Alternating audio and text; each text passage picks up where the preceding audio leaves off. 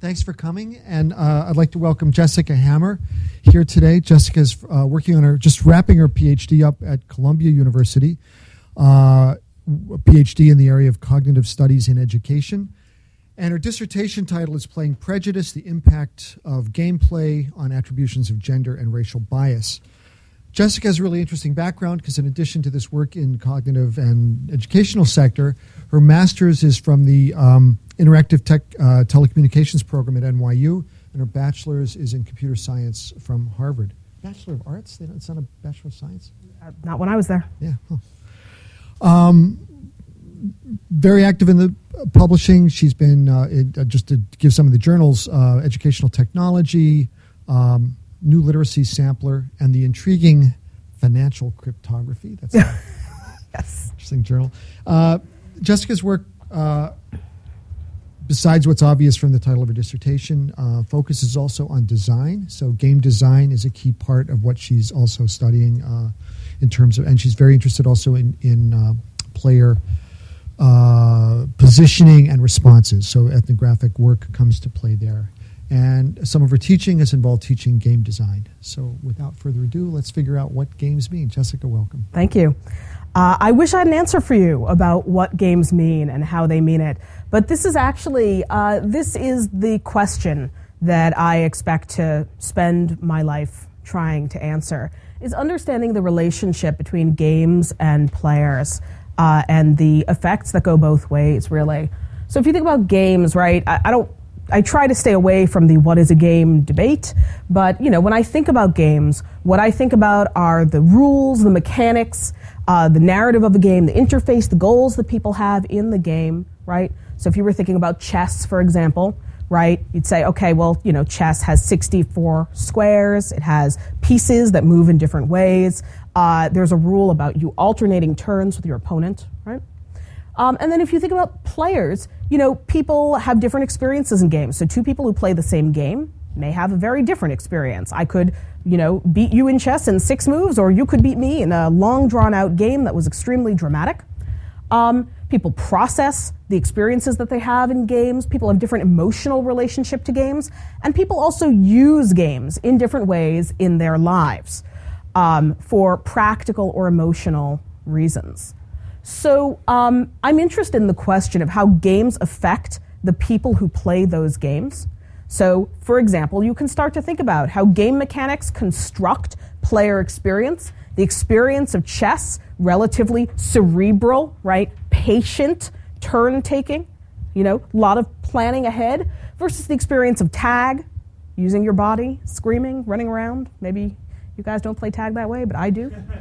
Um, but also the effect of how players use games, the social structures within which players use games, uh, affect the way the game itself is experienced. So if you think about a chess tournament, for example, as opposed to families playing chess together. My father taught me to play chess. You know, I teach my children to play chess. Those are two very different human experiences with what appears to be the same game. So uh, there's really this interactive relationship between the game and the player that if we hope to make games that address real world problems, we need to understand and unpack. Okay? And like I say, this is not an answer, this is a question. So um, I'm interested in this area of real world problems because I think that people come to games with purpose, with meaning right? They want to use games for some reason in their lives, in society, in the world. So when people talk about real world problems, I get a lot of people going, "Oh, it's like like that protein game, right? This is uh, Foldit, right? People working together to you, you guys know what what this is." Um, or oh, okay, it's like Remission, which is a game that helps kids comply with uh, taking their cancer medication. And these are games that are purpose built to address real world problems, social issues.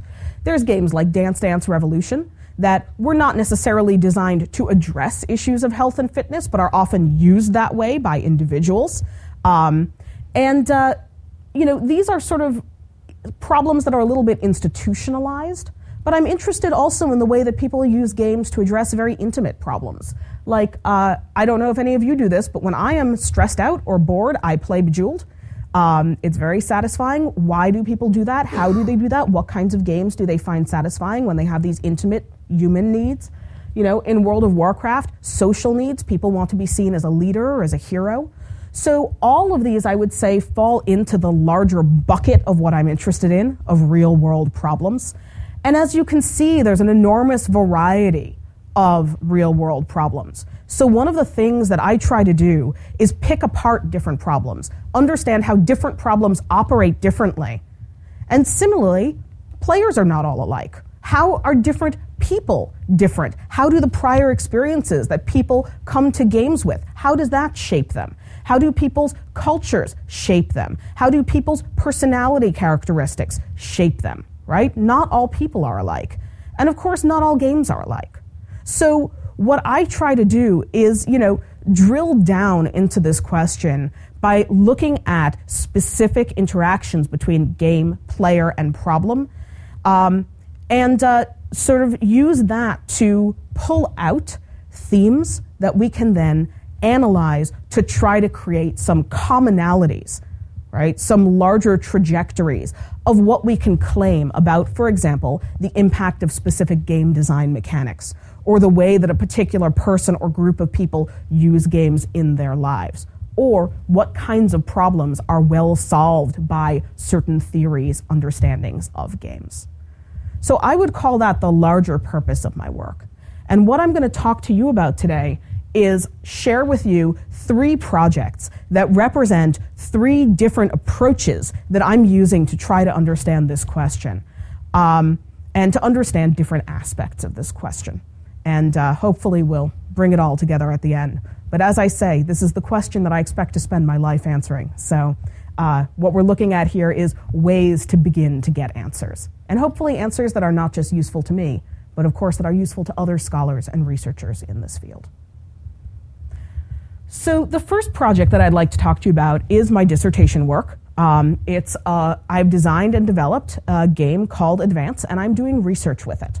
So, um, this is really looking at how a game can affect players, right? We're really starting very heavily with the game and saying, what does it do to people? Okay? And it's asking, you know, can a game change players' concepts of how racism and sexism function? I'll get back to that word concept in a minute. Um, maybe I should be saying models because we got into that before. Uh, how do you design for that? And that's something I want to spend some time talking about because it's a serious game design challenge. And how do you know if you've succeeded in doing this? All right. So I'm going to talk about each of these three questions just for a couple minutes in turn.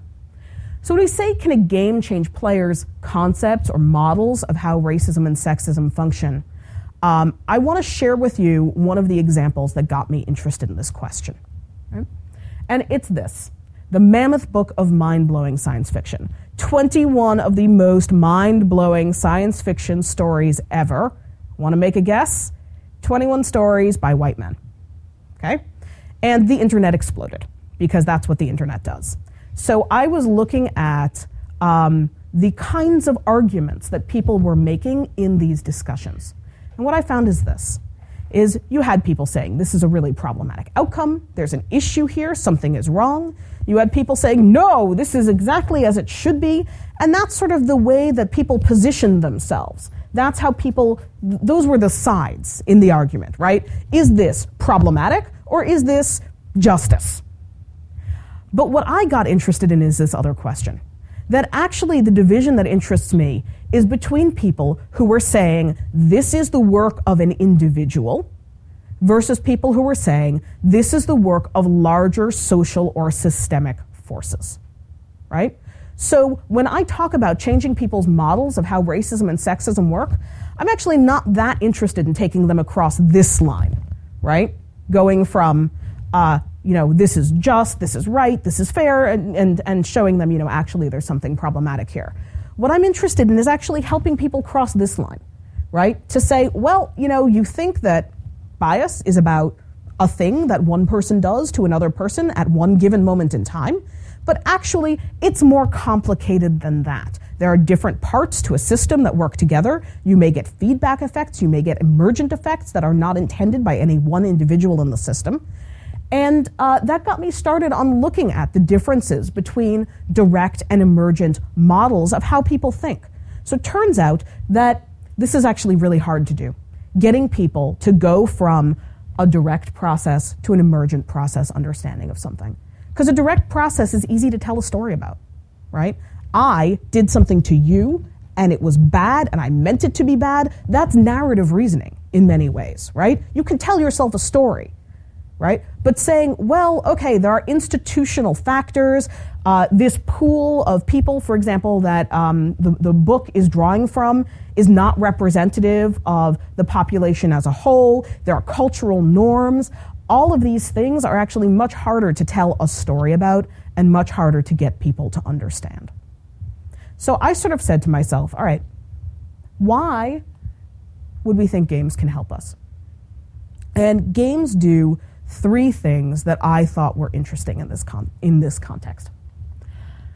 Games let you simulate a complex system, right? And they make you experiment with a complex system, right? So I'm playing a game. Uh, I'm playing uh, Angry Birds. This is not, I, I, will not admit to being an addict. Um, you know, I don't necessarily need to understand physics at a cognitive level in order to play the game, but I am actually experimenting with a system of physics, right? Where am I throwing my bird into this structure in order to make it fall down? How can I begin to understand the vulnerabilities of different kinds of structures? I understand the system by playing with the system. And that, uh, just to diverge into learning theory for one moment, is one way that you can help people engage in model change, is that kind of experimentation, direct experimentation. So games seemed pretty appealing on that front. Um, of course, you could do that with a simulation. But games also motivate player desire.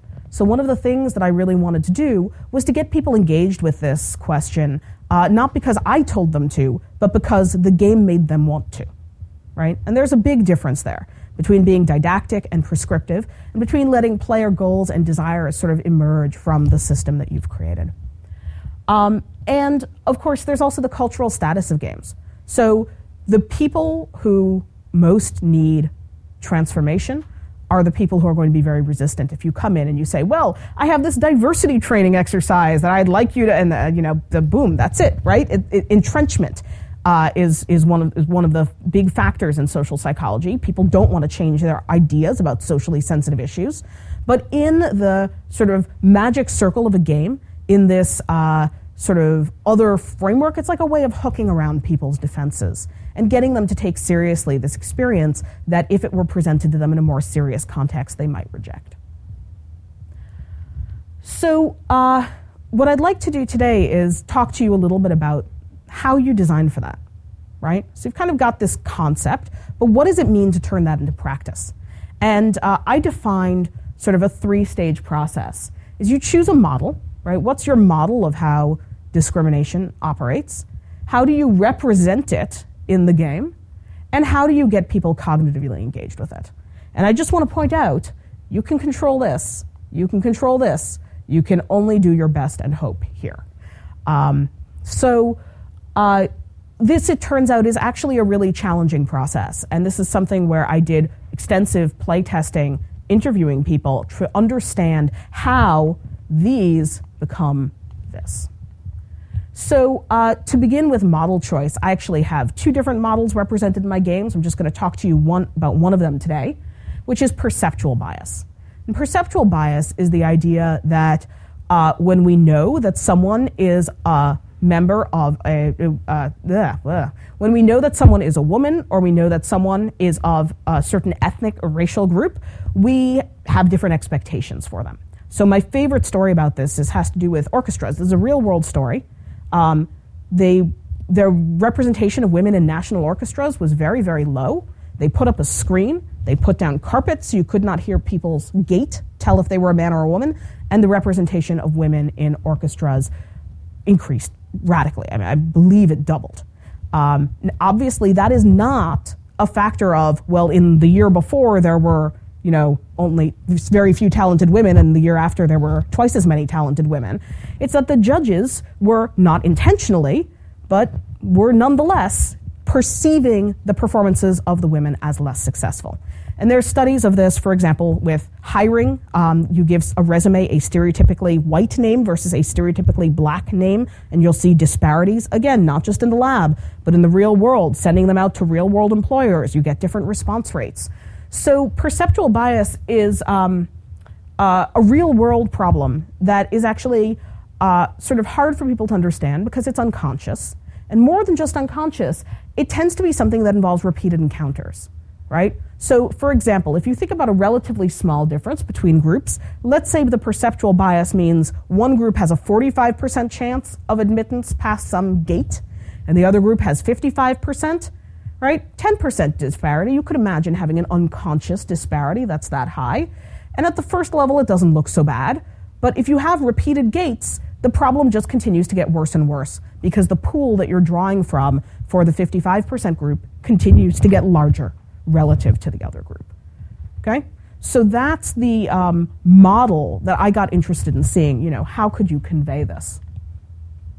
And that's the question, right? How do you convey it? Because you can't just give people like a little, you know, well, here's your group and now try to move people forward. There has to be actual gameplay. So I just want to show you the sort of underlying dynamic system that I'm working with. Uh, you in this game are a recruiter you have clients who come to you, and you also have money. You would like to turn your clients into money. Money is good. Um, and you, your money is also your score for the game. So uh, you don't just want the money because money is this sort of desirable thing, but you actually want the money because the money is how we measure your success. Um, and every time your client gets a promotion, you get some money, right? So you're sort of managing your clients in the system, trying to get them promoted. Um, and whenever they do, they get some money. You get some money. They get some money too. Um, and you can spend your money on upgrades that increase your client's chance of getting a promotion sooner. You also have expenses. So you can't just sit back and like place like three clients and kind of go, yeah, okay, cool, I'll just wait for the time to run out right? It's you actually have business expenses periodically in the game. So you have this constant pressure to turn clients into money. You can't just stop. Um, and I introduced bias into the system. So not all clients have an equal chance of getting promotions. Okay? And that bias is chosen at random for each game, which is important because you don't just want people importing their existing ideas about how discrimination works into the game because then they can just use their existing ideas instead of actually thinking about how the game functions. I wanted people to be experimenting and trying to figure out, whoa, this person, they seem to need a lot more effort to get promoted. What's going on here? And how can I address this? Because, man, I just spent a lot of time and I'm not getting a whole lot of money as a reward. So, you know, this is just to give you some ideas of how the game looks. Uh, you've got your, your, uh, your clients who come in here. Uh, you've got uh, this is a representation of the organization, which has different levels. So your clients level up and go from level to level, and each level is sort of a different puzzle that you're trying to place people. Um, people have uh, sort of different levels of uh, difficulty dealing with the people around them. So uh, this is where we get into a microaggressions model. That there's there's evidence showing that you know there are sort of everyday stresses that impair cognitive functioning, social relationships in the workplace. Um, and, uh, you know, when somebody succeeds enough, so they're kind of, you know, happy, productive, uh, they can be promoted to the next level. Or if things go very badly for them, they can be demoted, which fortunately in the real world does not involve falling through a trapdoor on the floor. Um, so the cognitive engagement with the model of discrimination uh, comes from the player has this limited time they've got limited resources right they're constantly being money is constantly being spent so they got to kind of make more money than they're spending. And uh, i created this requirement to constrain character placement. So a character has three stats um, and a job has three stats. And you know the character stats have to be greater than or equal to the requirements for the job if otherwise they cannot get the job. So there's some, uh, so you can see you've got your stats here. And um, you can see for the, the character and the job, I actually had to redesign some of this interface stuff. Um, so, you know, over time, the higher the level, Um, characters get stats when they every time they're promoted, they get a bump to one of their stats. Um, you can upgrade them with cash, and every level, the jobs require more and more uh, higher and higher stats. But also for certain groups, um, the stat requirements for the same job are higher, right? So that's how I'm modeling perceptual bias. You could try to put one person in the job and a different person in the job, and oh my God, I have to spend like 400 more dollars training this person up to get this job. Is that a worthwhile investment? Um, so players sort of have to engage with um, this disparity at a very immediate level. And I just want to say one of the things that I learned. Oh, sorry. Before I get to that, um, you know, and of course the game deliberately has multiple levels. So at level one, level two, level three, level four. And I know I'm framing this in terms of chance, but what I learned is people are terrible at understanding chance. So originally, you try to get someone promoted, and you'd have a character versus character fight, right? So, you know, your character would go up against a non player character, and there'd be like a 45% chance of your character getting the position. People were terrible at understanding what was going on because it turns out one of our cognitive biases is the availability heuristic. We pick something that is very dramatic or we pick something that is very recent. That's what we use to make our judgments. People were not understanding that there was, a, there was sort of a probability difference there. So uh, I ditched that whole mechanic and instead uh, sort of made it okay, you know, there's no chance involved. It's just you have to get this character to a higher standard if you actually want them to be uh, successful.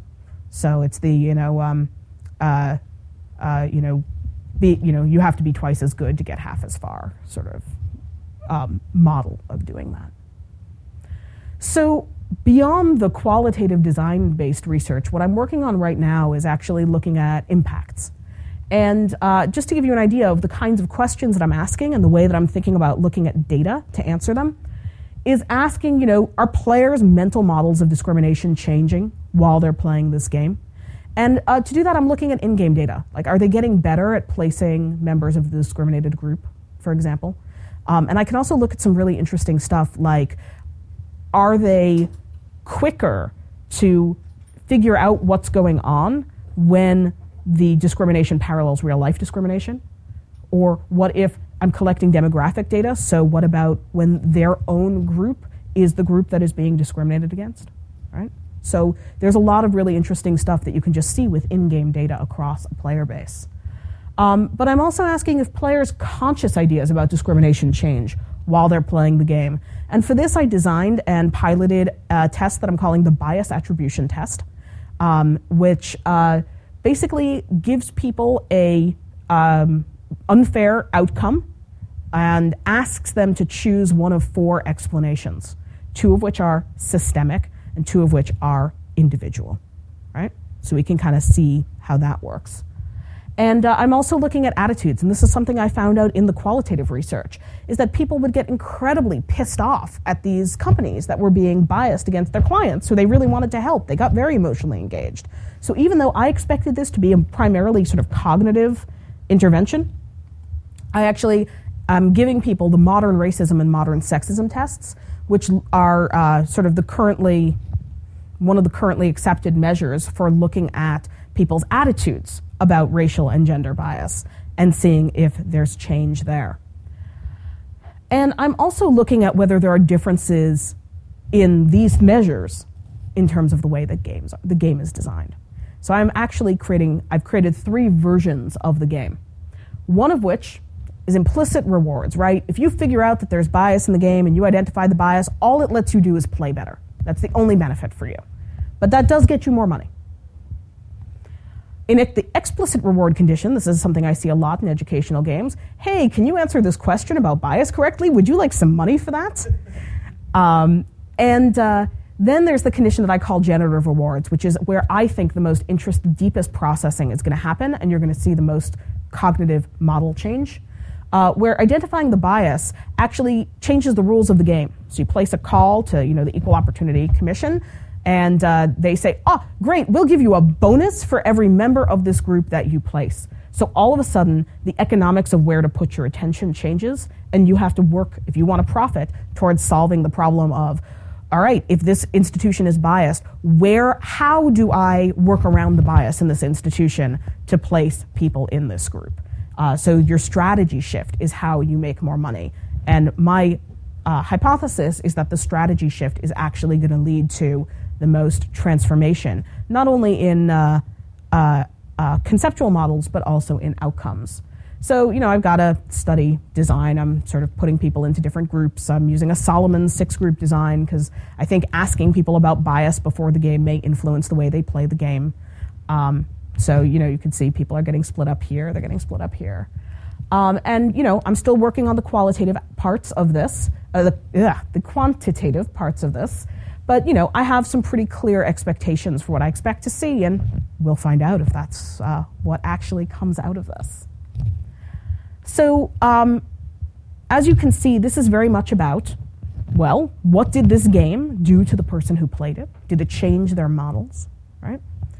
But uh, I'd like to share with you a project where actually it's still about how games affect the player, but it's based on player desires, so something the player already wants.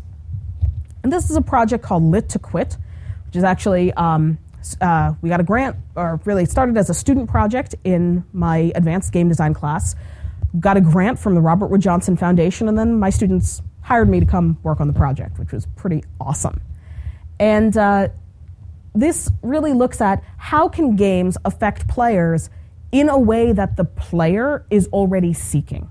So the player is looking for help. Can the game help them with something they already want? Right? Because advance you're not necessarily just reaching people who want to change their minds. In fact, the goal is to reach people who don't already want to change their minds.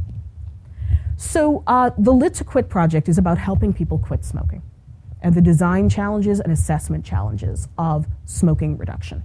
We have to say smoking reduction, by the way, because helping people smoke less is also a victory.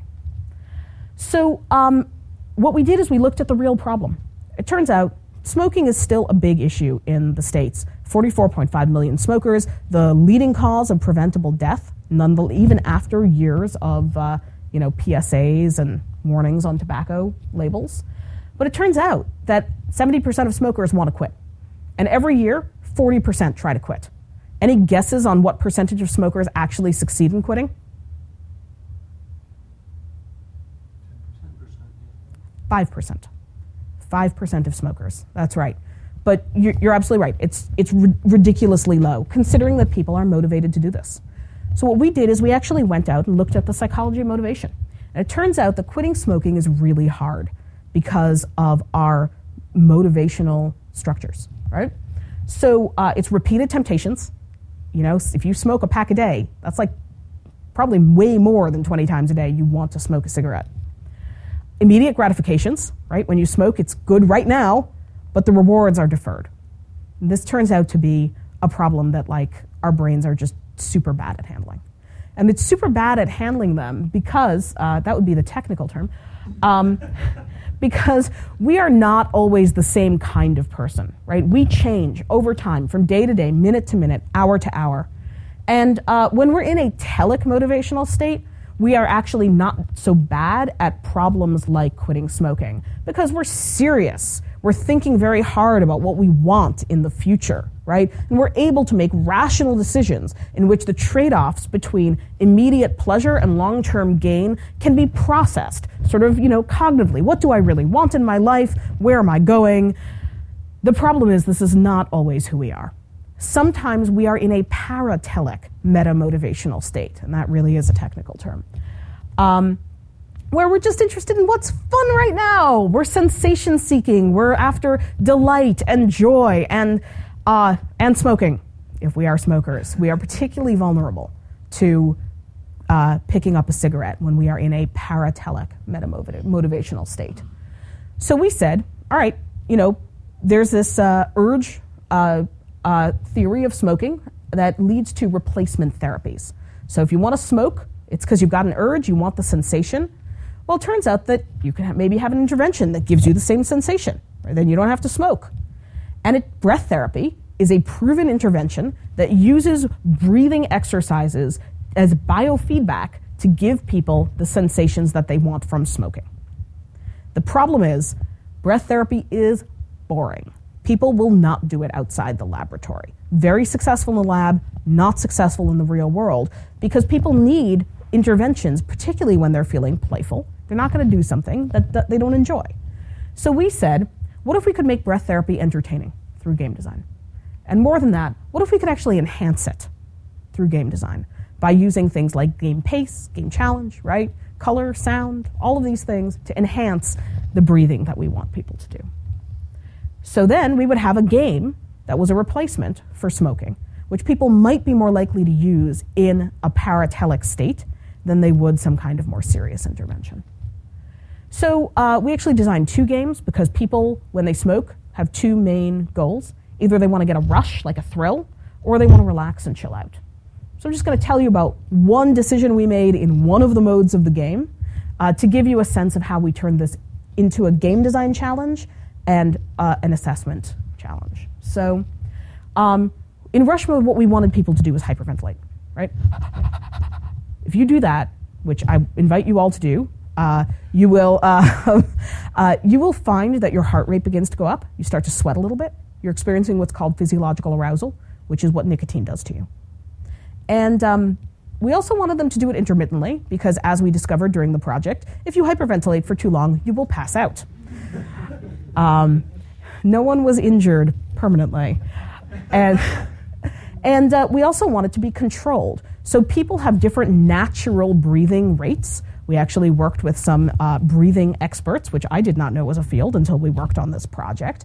And um, uh, you can actually, you have to take a baseline if you're asking people to hyperventilate or breathe slowly. These are the two things that we were asking people to do.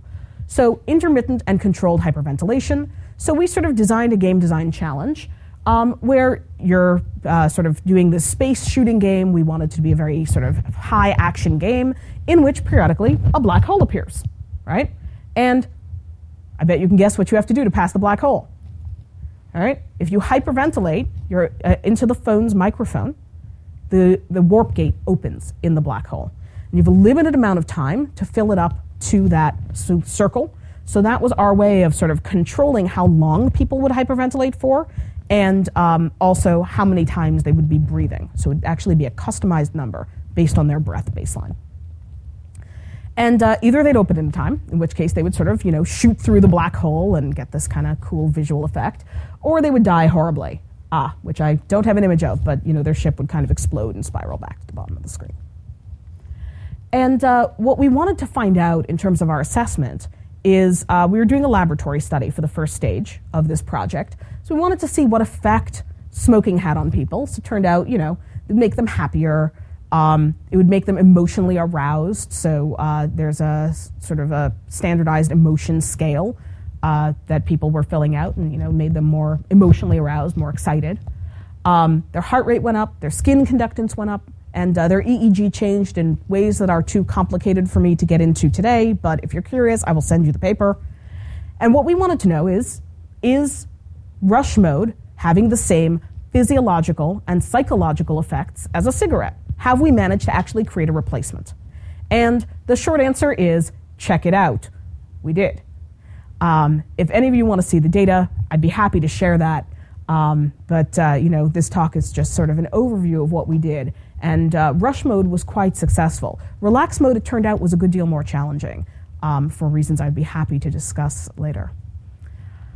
Um, so this is a case where we expect that the player is already motivated to play our game right? The player of this game, of Lit to Quit, is someone who picks up the game in order to smoke less. But nonetheless, what we're interested in is then what the game does to this particular player, right? This player who wants to smoke less, what's the physiological impact on, on them when they play this game? How does it change their physical experience through this biofeedback, breathing controlled biofeedback? And how does it change their attitudes and their emotions? So, the third project that I want to talk to you about today is uh, Playing History, which is a research project I conducted in uh, co- collaboration with a medieval historian, which really gets at the um, full interaction, I guess, between game and player.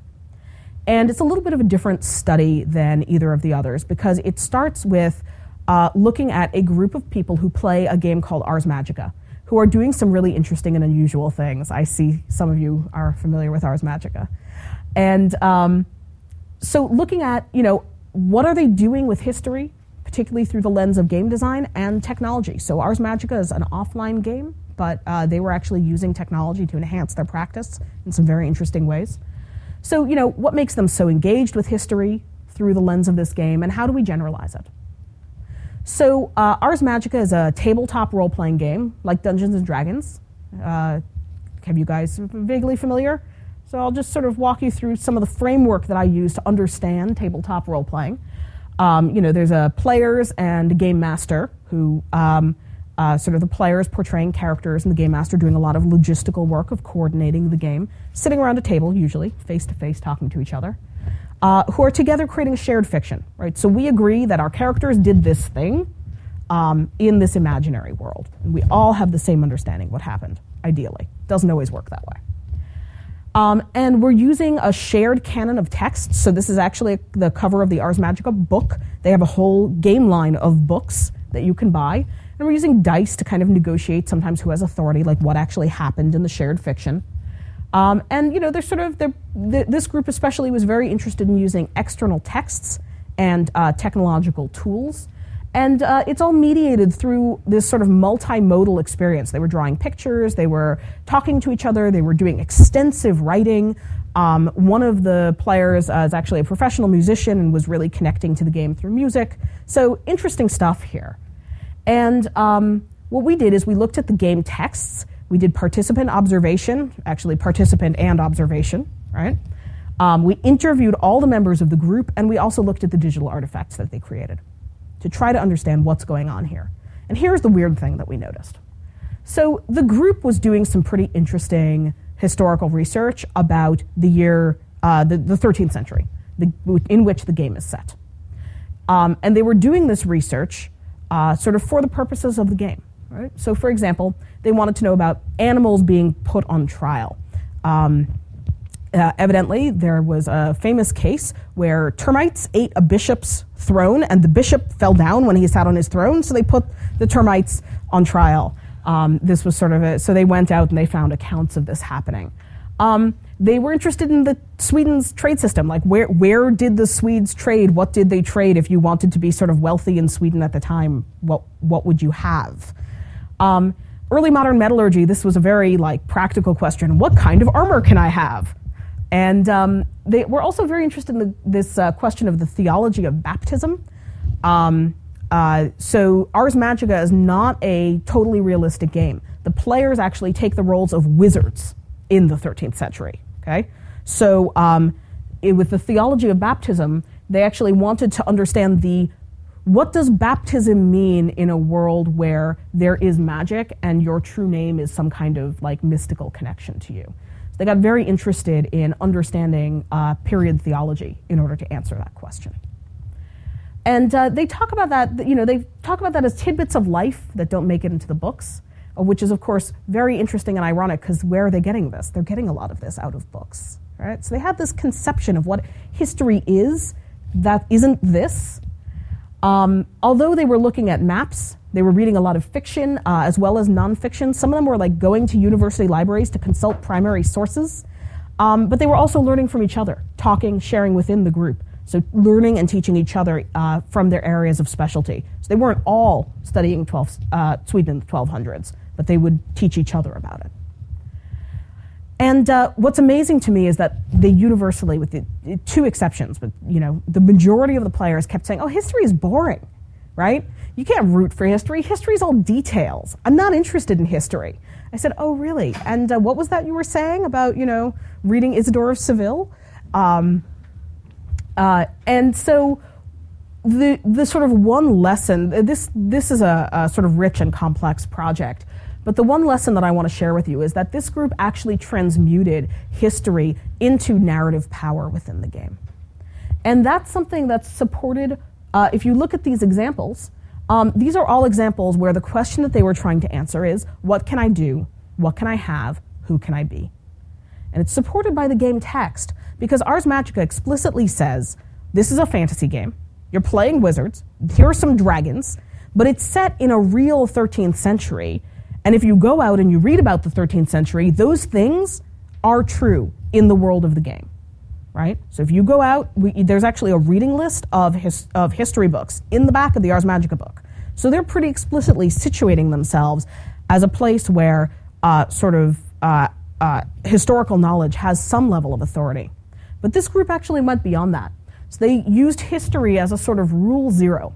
Rule zero is a term that comes from a game called Vampire the Masquerade, um, which says rule zero is if people are not having fun, break the rules.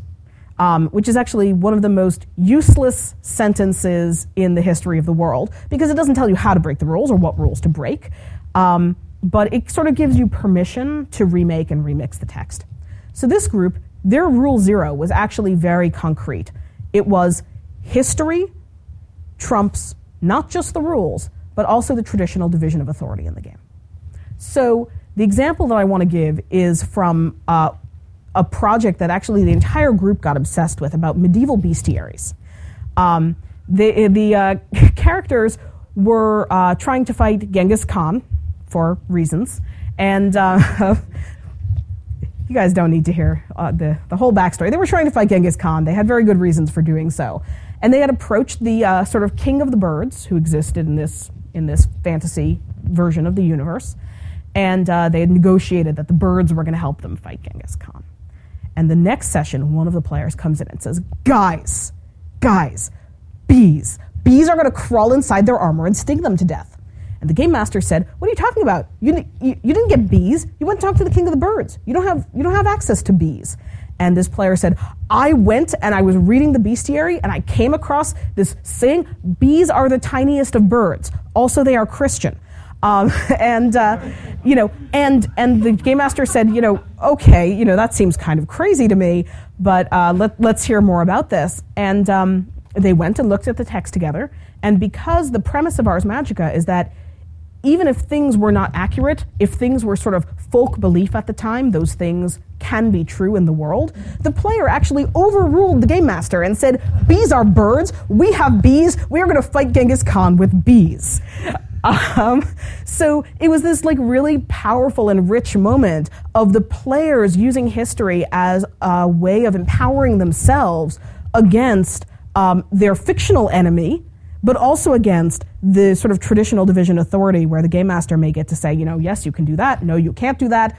They got to say, no, game masters, you have to do what I say because look, it's here in this historical text.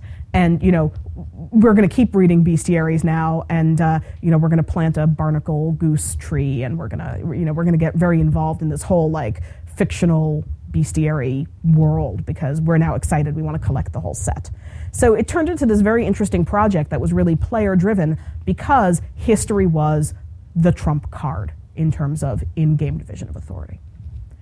So uh, I guess I just want to end by saying that you know you can sort of see how all of these projects come back to this question of like, okay, you've got the game rules, but you've also got people's like human needs in the context of these real world problems, right? In the context of like, how do you get people engaged with history?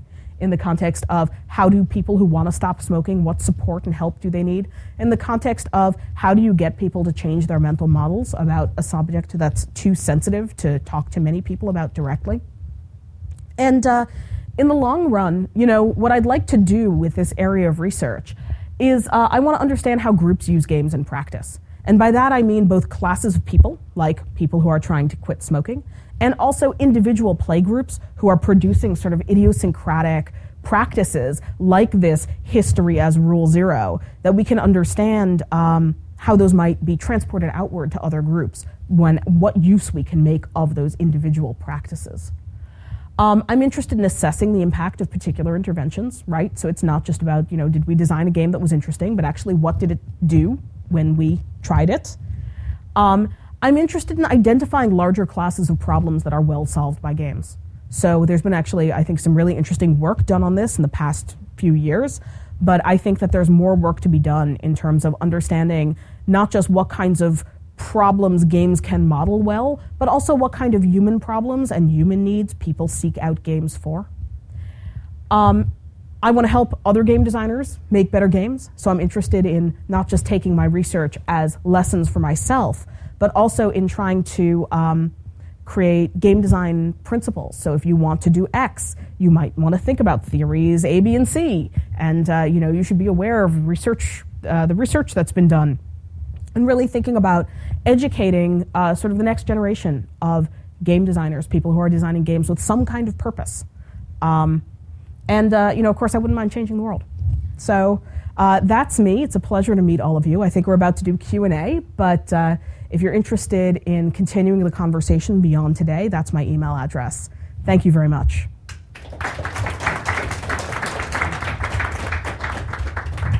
Jessica, thanks a lot. And just anecdotally, I mean, your last case reminds me of um, the power or maybe the curse of the word history. Dave Thelen and Roy Rosenzweig did a wonderful book where they interviewed, I don't know, like a couple thousand people to get their sense of history and especially wh- where historical, what sources carry historical credibility and authority. And the first thing they talk about in their book is how whenever they brought up the word history, it was like, no, I don't believe anything. It's all a bunch of lies, whatever.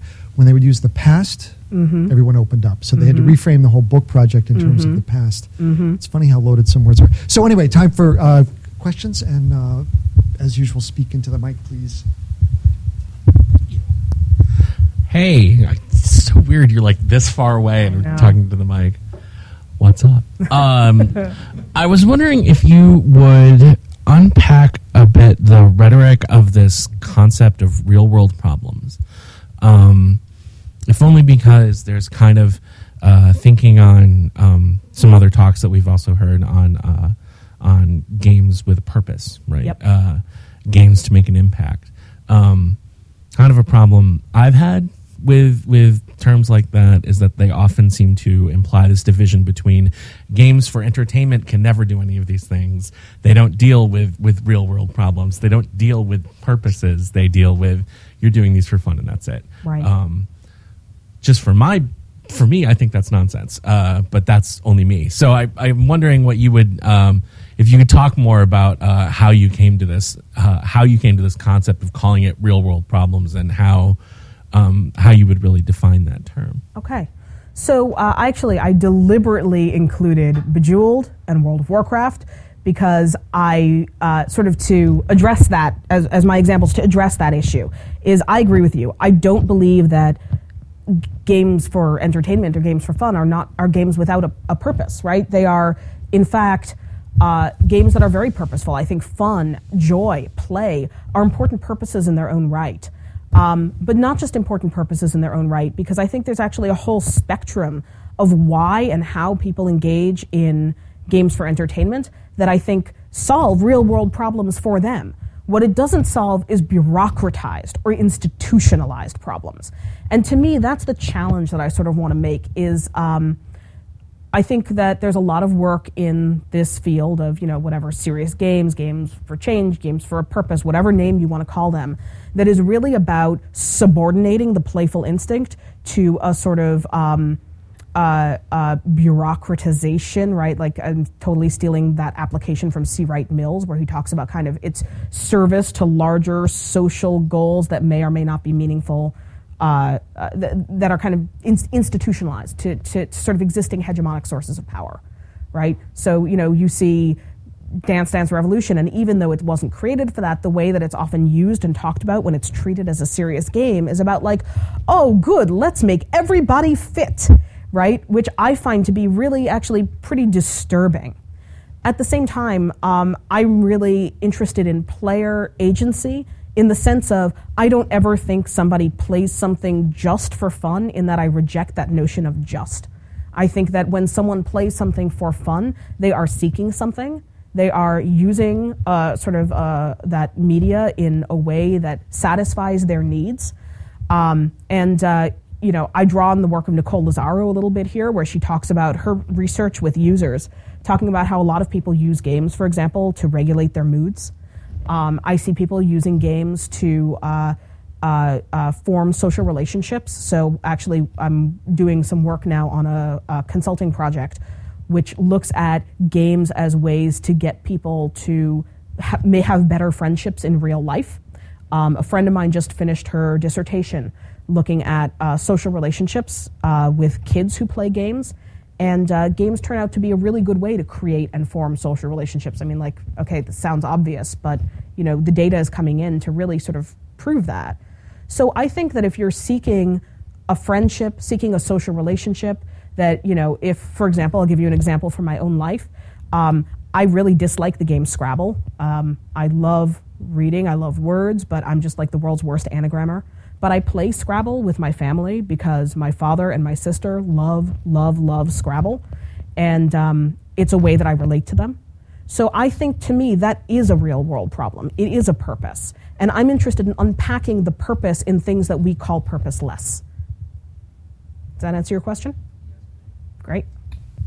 So thanks for your talk. I, you know, this mention of uh, bureaucratized, uh, institutionalized problems that games can be able to address. I mean, it certainly relates to um, the issue of bias as you address it in advance. And I was I'm, was fascinated to hear about uh, the situation with um, orchestra uh, interviews being changed eh, because that shows that I mean it's not a matter of changing individual attitudes entirely. You can actually make an intervention that first of all shows people, oh yeah, we actually were biased. We didn't realize this, and then it also ameliorates the the bias, right, to mm-hmm. some extent. Um, but and and so there's a lot of things to look at at this institutional, cultural, social sort of level. But when you actually examine the play experience, it seems that you're looking highly individually at uh, galvanic skin response and and uh, response to psychological instruments of individuals very particularly. I mean, there there are other ways to to look at how play exists, the representations of play in the media, or right. you know the discourse communities online, or right. you know studying the distribution of games, and I mean so I'm wondering if there's some tension there between your interest in the cultural level uh, of, of dealing with problems like bias, but then focusing on very, very particular individual experiences when you study right. games. Um, look, I, I, would say I agree with you that there is a tension, but um, uh, to me, I think actually they're both pretty critically important. And um, at the end of the day, I sort of had to pick an approach for my dissertation or for these projects. But um, I think that you can sort of take the the uh, media and the, the, the sort of discussion around games into account in the way that you frame problems that you may be addressing in terms of collecting data on uh, sort of this more like uh, quantitative level.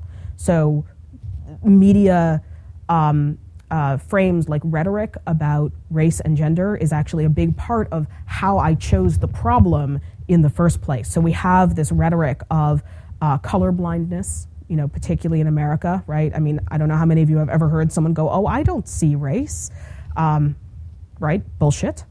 And um, you know, we have choice feminism, which is this rhetoric, oh, well, women will just make all their individual choices, and that has nothing to do with what happens to women as a class. So for me, that was the sort of originating um, uh, uh, uh, ideas, right, of looking at how these issues exist in our culture, and then trying to answer some of the questions looking at individual empirical data and obviously, you know, aggregating across a, a large group. So we can say, well, you know, it turns out that this game design decision is better or worse. But uh, that's why I in every project I do, it's never purely quantitative. There's always qualitative interviews with players and um, uh, I would say that you know it's complementary to this sort of larger scale work of looking at portrayals in media or looking at distribution, um, looking at reception, uh, sort of socially instead of just sort of individually psychology. But I am in a psychology program, so at some level that's what I'm doing right now, and uh, that we'll see what happens in the future. Sorry. Thanks for your talk. Uh, would you mind to go back to a slide from, from near the beginning, which is where you have the mammoth book of science fiction uh, stories? Oh, from near the, the, okay, the here we go. All right.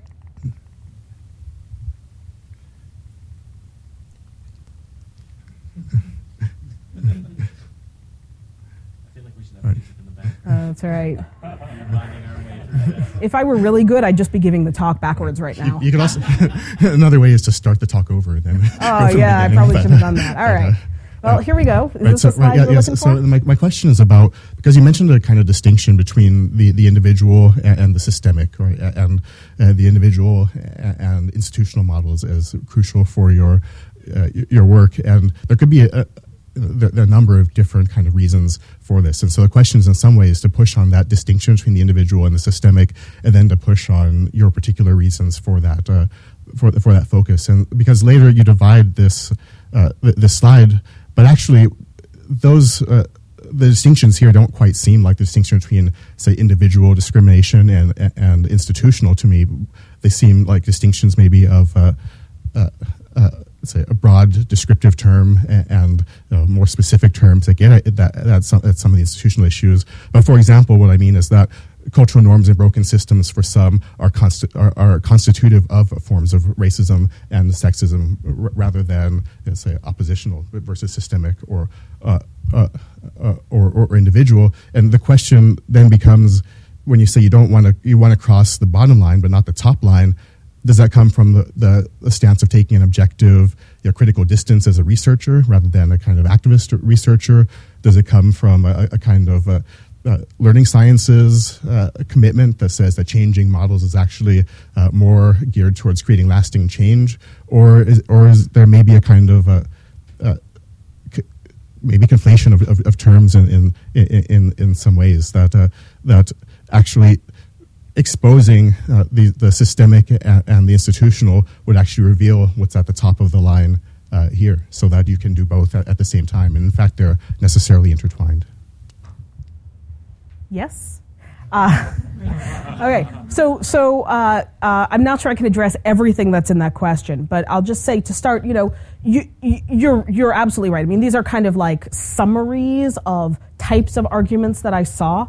And when I talk about making, you know, this distinction, it, there were people who were making these arguments in a way that sort of made them above above the line. I, I sort of use these as shorthands. You can talk about like broken systems, as a lot of people were using this this uh, to talk about. Um, well, you know, you can only be eligible to get into this anthology if you had already been published. So let's look at the publication rates in you know the anthology the the the the, the anthologies that they were drawing from. So uh, that I think is is less the issue that I want to address than the second half of your question, which is about why do I think that this is important for activism, and uh, the answer there is I actually I do. I don't think it's more important than changing attitudes. I think there is more existing work on changing attitudes.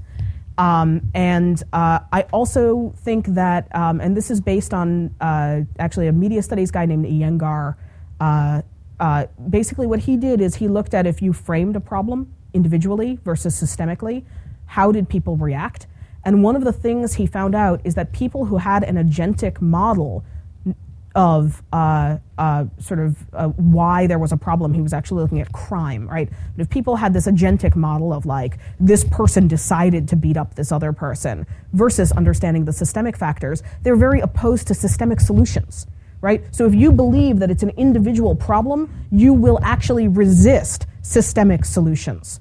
So to me, if you change somebody's attitudes without changing their underlying models, you're not necessarily giving them the equipment to themselves be uh, an effective agent for change. Because without an understanding of the kind of problem something is, you cannot make a persuasive case for the kind of solution that something should have. So, for those two reasons, I really wanted to emphasize the conceptual change element. Now, in the long term for this project, I can imagine it being a part of diversity curricula, for example, and being used in a context where I really would be working both towards changing attitudes and towards changing conceptual models. But um, I feel like the, the sort of research opportunity uh, is to look at changing models. And I actually think that that's not just because it's an interesting research question that's understudied, but actually because I think it's critical for helping people um, become themselves able to defend and promote the sort of systemic and institutional interventions that we need if we're going to make change about these issues. Okay, yeah, so th- yeah, that partially answers it, but you know, part of the observation is also just that it's questioning in some way the distinction between the, the attitudinal change and, and the change the change regarding yep. the, uh, the, uh, the, the institutional uh, construal of, of, of, the problems and, and, just that in some ways it might be that uh, seeing something as institutional uh, only precludes the understanding that it, that it, you know, in some way it dismisses you know what you see it, what you're calling the attitudinal. The attitudinal, in fact, Right. is entirely intertwined with Right. the, the institu- institutional. I actually agree with that, but you know, this is actually getting at what Nick asked. Is that when I look at this, I'm actually looking at the way that people lined themselves up. Who did they feel was on their side? So people were saying it's the attitudinal that that determines who I'm arguing with. It's not the conceptual that determines who I'm arguing with. So you'd have people, you know, in in this quadrant arguing with people in this quadrant because they they wouldn't they, they wouldn't understand that they're actually on the same on the same sides of of of this line, right? People did not understand that they were having different conceptual models. They did line up along attitudinal lines, but you're absolutely right; they are intertwined, and that's why I've actually added the attitudinal piece to my quantitative because it came up so much in the qualitative. So um, I would say the short answer is, you know, you're absolutely right, and that's one of the things I found out by doing this study.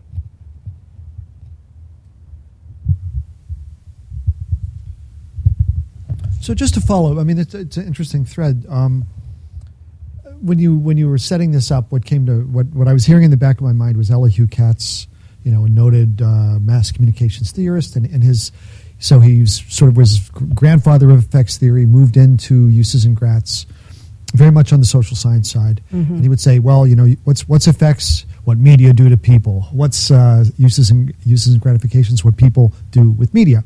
And of course, the cultural studies critique of that, and this the, the would be well. Actually, there are, you know, interesting, but there are far larger dynamics uh, involved.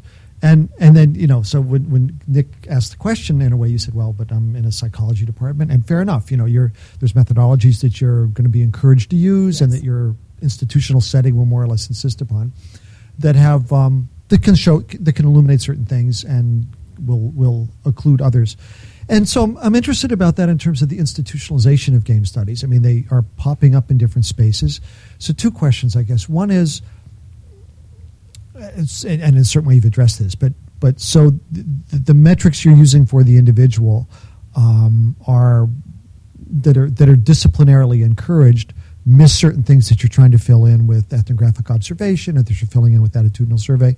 Um, where, how do you see this playing out just in the field? Do you are, are, is there a complementary discourse out there that's that's looking at this from a, from a more far more qualitative side, far more let's say notions of ideology and culture being writ large as opposed to the. Could you just maybe talk a little about that Sure. space? So um, uh, there is a, a sort of you know very very I would say almost like traditional game studies, right? So looking at you know how do we understand what is this game really saying, right? Procedural rhetorics. What is this game about? How does it function in the world? How does it function in people's lives in this way of um, uh, trying to understand like what messages it sends, and um, uh, I think that's pretty uh, critically important because I think that it is a way of resisting the tendency of maybe like the more social science, uh, you know, the, and and the, the the the sort of you know, oh well, let's make games for learning to not maybe push back always against um, uh, sort of institutional ideas of like, well, you know, we're just going to kind of make games for learning that don't question this model of what is learning, what are schools. Um, and uh, that's one of the things that actually is exciting about the work that you guys are doing here, because I feel like you're combining that critical with the making. But in the larger field, that's actually what I think um, is the most important thing that I would like to see is people who are combining the the sort of uh, critical, like cultural studies approach uh, with actually producing artifacts, because um, it's uh, games are so weird. Games are so weird because people don't just use them in the sense of like I'm consuming this piece of media, but they actually transform them. They have this wide variety of experiences. And I think that it's very difficult in many ways for game scholars who to on both sides of that divide, right? Kind of the I'm looking at games in this more institutional way versus in this more critical way. Um, to understand the sort of freedom, the variety that happens within games, um, without at the very minimum doing a lot of playing themselves. So um, I guess that's my I'm not sure if that's that's an answer, but that's sort of my mission, maybe in the larger field of game studies, is to say how can we bring together sort of cultural criticism and you know making designing, and I think that that meets in critical play, which is one of the things that actually in my classes I. Uh, uh, my students have to play a certain number of games across the semester and respond to them critically. And that means critically as designers. So, how are these rules achieving a certain effect? But also critically as theorists, right? What effect is this, and what, what is this game saying through its rules, right? So, I, I'm not sure if that answers your question, but. Thanks. Um, going to this whole thread, um, and then a separate question or ask for elaboration. But it sounds like some of what we're um, Eric has just published a paper in Teachers College Rec- Teachers College Record about having a need for an ecology of game studies Mhm. that it requires a variety of approaches, and no single approach is going to be sufficient for defining the truth or Yep. um, Or even a truth. Yes, exactly. Um, I'd love to hear more about this sort of critique you glanced against a couple of times that of sort of a more traditional view of learning games, um, since that's what we do here, you Yeah. know, down the hall, Yeah. and um, where you see that situated, and you know what your issues are with it. So uh, I, you know, I I uh, had a couple of slides. I, I took them out for time purposes, which were like the the worst, most insulting um, games I've ever seen. And uh, I feel like that's sort of the answer to your question. Is is I see my work in opposition not necessarily to people who have traditional conceptions of education or traditional conceptions of games, but rather in people who think that um, bad games can can sort of be good, if that makes any sense. So one of these games that uh, I just find it's so it's from something called the Climate Change Pentathlon. It's not a game. It's a game for change, not a game for learning. But it's the best example I've ever seen. Is um, so you're playing. Uh, you, then there's a washer on the screen, like a clothes clothes washer, and there's a dial that you can spin, and um, the dial spins around and you have to click it when it's at the setting that will use the least energy, which is noted for you by a big red marker. So basically, it's, you know, this thing is spinning, can you click it when it's in this zone? It has nothing whatsoever to do with what it's actually trying to teach. So there's sort of this cosmetic uh, layer of something that is so, sort of game like. I actually was talking about this earlier as face validity, right? It sort of looks like a game. Well, let's give let's put some points on it. And to me, I think that's really problematic um, because it's insulting to games and it's insulting to whatever the domain is that you're trying to engage with.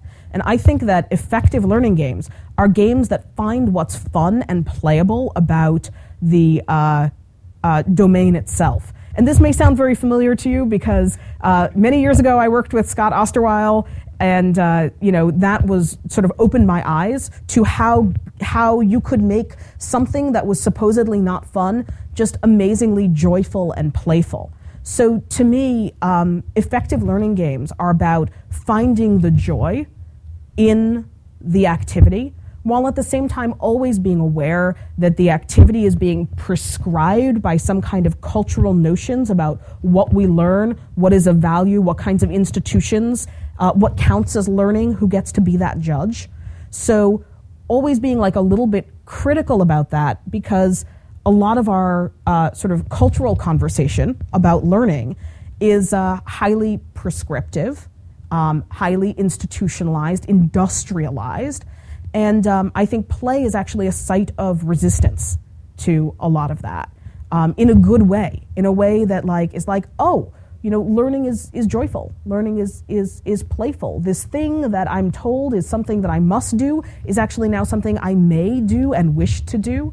And how that sort of alchemy happens. To me, that is the magic of designing effective learning games right? So that's what I try to get at with this Ars Magica research. It's like you take this group of people, you know, none, uh, one of them took college courses in history. None of the rest of them did. Never interested in history. This game like sort of turned them on to the past, right? We don't want to use that the H word.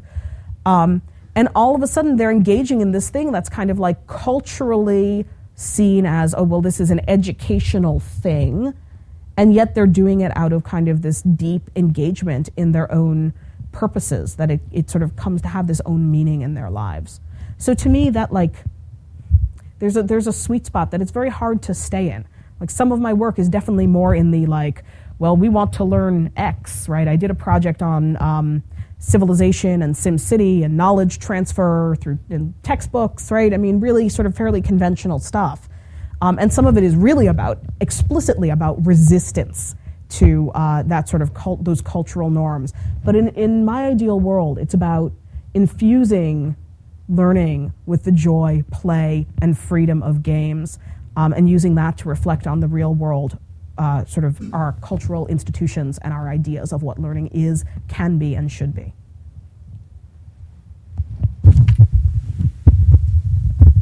Right. So this picks up a little bit where that, that leaves off. So if you consider you know, one, one of the core aspects of gaming to be kind of joy and fun, kind of as uh, Raph Koster and, and others uh, do. But the, the main question is uh, about uh, you know, games as a medium versus games as a tool. So the kind of instrumentality of of uh, games, and so that's you know, a, a, kind of uh, you, know, um, you know, major debate, I guess you could say, in, in game studies and and serious games. And so I want to try to understand where you fall uh, along those lines. And so I could give you know, to to make a kind of trite analogy that uh, you know you, it's this, the idea about well let's let's create books you know, against uh, drinking or books you know, to re- reduce uh, sexual uh, uh, uh, sex-based discrimination. You know, for, for, for, example, well then you're in the, dom- the domain of uh, or, or, or, even films, right? The domain of some, some pamphlets or textbooks, right? At the same time as you I, also, I, I, would challenge that. By the way, for I, I think that one of the most powerful ways that that change happens is actually through fiction. Young, if you read young adult fiction that that's like transformational for attitude change among among young adults. So I, I would actually like push back and say that you know I'm not sure that it's always about like let's do this didactic sort of thing. Let me be a pamphlet. Let me be a textbook. But rather to say like you know what happens when there's emotional engagement with something that also happens to express a certain set of social values. Right. I mean, of course, I agree. That's where I'm sort of going. Oh, okay, okay. well, sorry, sorry that I got there. Question. okay. Uh, uh, and I mean, it's what I want to say is that if, you know even the mainstream example like Leaving Las Vegas, you know, the movie against uh, uh drinking or work of Joanna Russ, you could say it could be a book against right. Uh, uh, uh, against a particular kind of institutionalized sexism. But the framing is, of course, different in, in those kind of practices than yes. saying I'm authoring a book for change, or, right? Or, or right. so so it's, it's partly the, the, the, framing, and it's and the issue is the inst- the instrumental framing is part of the, the, the distinction that, that, that I'm getting at. So not yeah. that these media can't actually create that kind of change, but when you frame it as an instrument, instrumental uh, problem, then that affects in some ways the kind of approach. Uh, because you might actually, if you have empirical data that suggests that in a particular instance, then didacticism actually works better. Then, if you're taking the kind of games right. for change approach, then you have a decision to make. Do you right. actually take the didactic approach, or do you do what the literary authors uh, uh, do? And so that's where I'm asking kind of where you come down along that kind of divide and, and with the fallout of the kind of instrumental uh, framing of, yep. of the question. So I guess maybe I would say that that to me I would I would sort of push back against the notion that it's a divide because to me games are always tools. It's just a question of in whose hands they are, right? And who has designed the tools and who has who is framing the problem that is to be solved with the tool. So to me that question of instrumentality is very much about taking the tool away from the player, the individual player, and giving it to some kind of you know to giving it to quote unquote society. Um, but uh, look, I agree with you. I mean, I think that uh, th- this this idea of instrumentality is really problematic, and to me, that's where I mean, I feel like someone should really be writing about the study of game studies and how the rhetoric of instrumentality is being used, because I think it's uh, actually connected to sort of uh, larger cultural themes um, of uh, uh, instrumentality of, of getting it, of getting somewhere, of, of anxiety, of school anxiety, um, of uh, uh, uh, this sort of rhetoric of concerted cultivation of like always like trying to improve yourself, take care of yourself. I mean, I think it's a reflection of our society as a whole. So um, I feel like there's really interesting work to be done there. but uh, go ahead. I was going to say one more so thing. Just to say, if, go well, first. if I- just if I understand what you're saying uh, correctly, that you're saying that you know, that right there's a problematic framing of the of the instrumental uh, uh, approach, but at the same time you're taking instrumentality and using it in a different way to say that even games for inst- for entertainment are tools for entertainment. Is that exactly correct? Okay. exactly and then and that therefore if we think of games for entertainment and tools for entertainment we can think about how to do them how to do them better how to how to how to make them more fun more pleasurable in the same way that like we can think about like how do you write an effective thriller right there are these sort of genre understandings in for example literature we know the difference between a textbook and uh, a- you know a young adult novel and um, you know a horror novel but we don't really like the, the generic understandings within games are very much more about gameplay mechanics and not about impact or on the player necessarily. And like there's this weird sort of crosscut where it's never quite about even the aesthetic and narrative experience that are the cuts. It's really about kind of uh, gameplay experiences. So what I'm interested in doing is actually drilling down to tools and techniques that you can use and say, all right, so I'm making a game that's like a textbook right? But how can I do that better? I'm making a game that's like a novel. How can I do that better? But I think you know your characterization of what I'm saying is spot on, which is I think look, games are always tools. I think you know m- media is always a tool of some kind, um, and the question is to what extent is it your hand on the on the lever, and to what extent is it sort of the ghostly hand of society, sort of holding your hand and and moving with you. Thank you.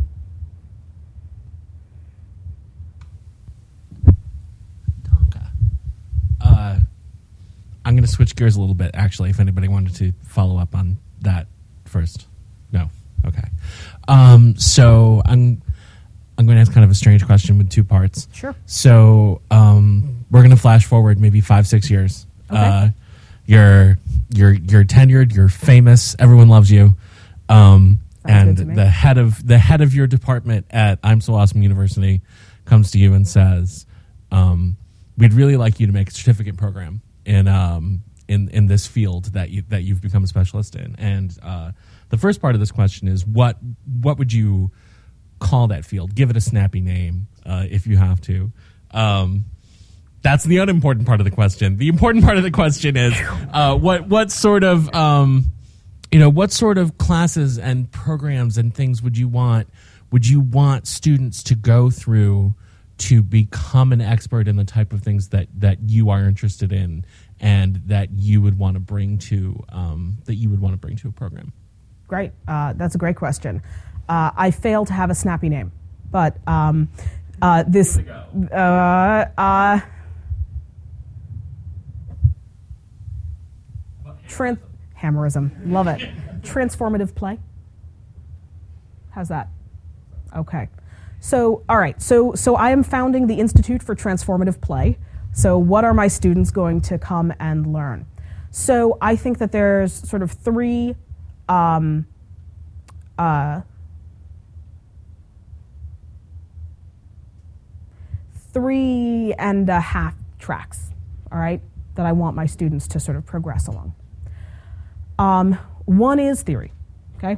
And that means uh, sort of uh, doing this like weird blend of, you know, cultural criticism, um, a little bit of psychology, maybe a little bit of learning theory, but really, uh, and certainly game theory, right? Understanding the debates and game studies, but also understanding how to bring in perspectives from maybe, uh, maybe each of them would choose one other discipline that would be their lens in understanding game studies.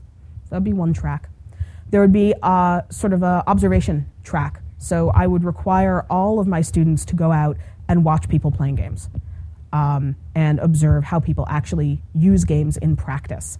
Because as uh, game designers, it's really easy to get caught up in your ideal vision of how people play, as opposed to being realistic about the way that people will fold, spindle, and mutilate your game in practice. Um, and then the third would be, um, uh, you know, critical play and game design, which you know maybe those are even two different tracks, right? Make make you play a lot of games, right, and uh, uh, understand how they work. Uh, there would certainly be a gameplay requirement. You know, you have to come out and you will have played these hundred games, um, and uh, also doing hands-on design, right? Even if you intend to come out as a theorist, I think it's critical to have some understanding of the design process. Um, I sense you want to follow up. Yes, I do. Um, could you? I thought I thought that first comment actually was really really interesting in terms of that you would have to study the debates of game of game studies, um, of which there are many. Uh, but then that you would also tell people to find a discipline to be their lens, which um, I think is really interesting for the state of game studies right now. Right. You know, in the sense that, um, like media studies, it's so multidisciplinary, right? Um, I've got so many people who will, whose work I argue with because they're from you know outer space, as far as I'm concerned, theoretically speaking. You know, my background is in mass communication. Right. Somebody coming from um, you know more of a computer computer science point of view, I often read their stuff and I'm like, that's really fascinating, and I didn't understand a word of it. Uh, so I'm wondering if you could talk more about how you how you would want to include that that that or at least em, either embrace or reject or mold that idea of game studies being such an interdisciplinary um, way of approaching things.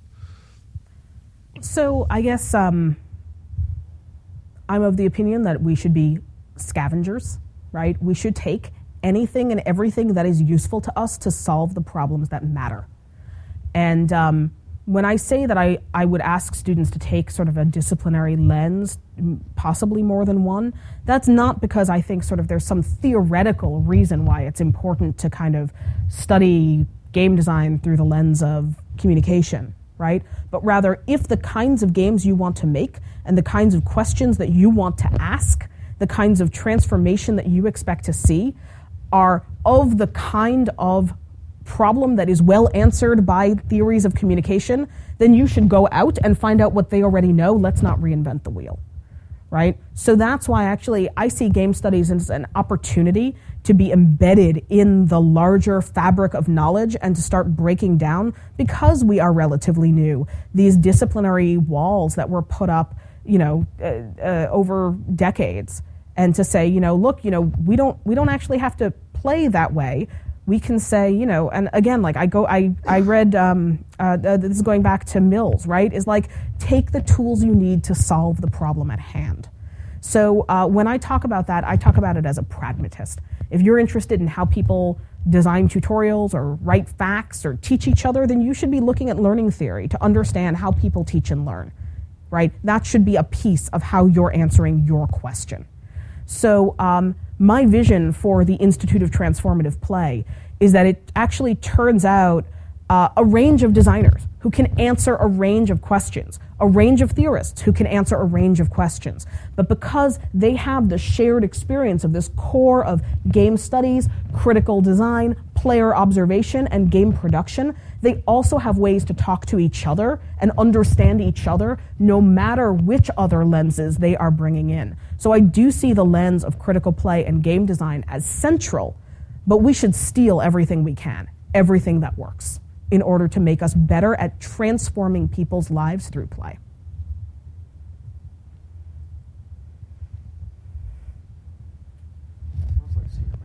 Yeah. you should run with this uh, Institute of Transformative Play ball, by the way. Like, Okay. It sounds, it sounds very sexy, business card cool. Sounds good. You're invited.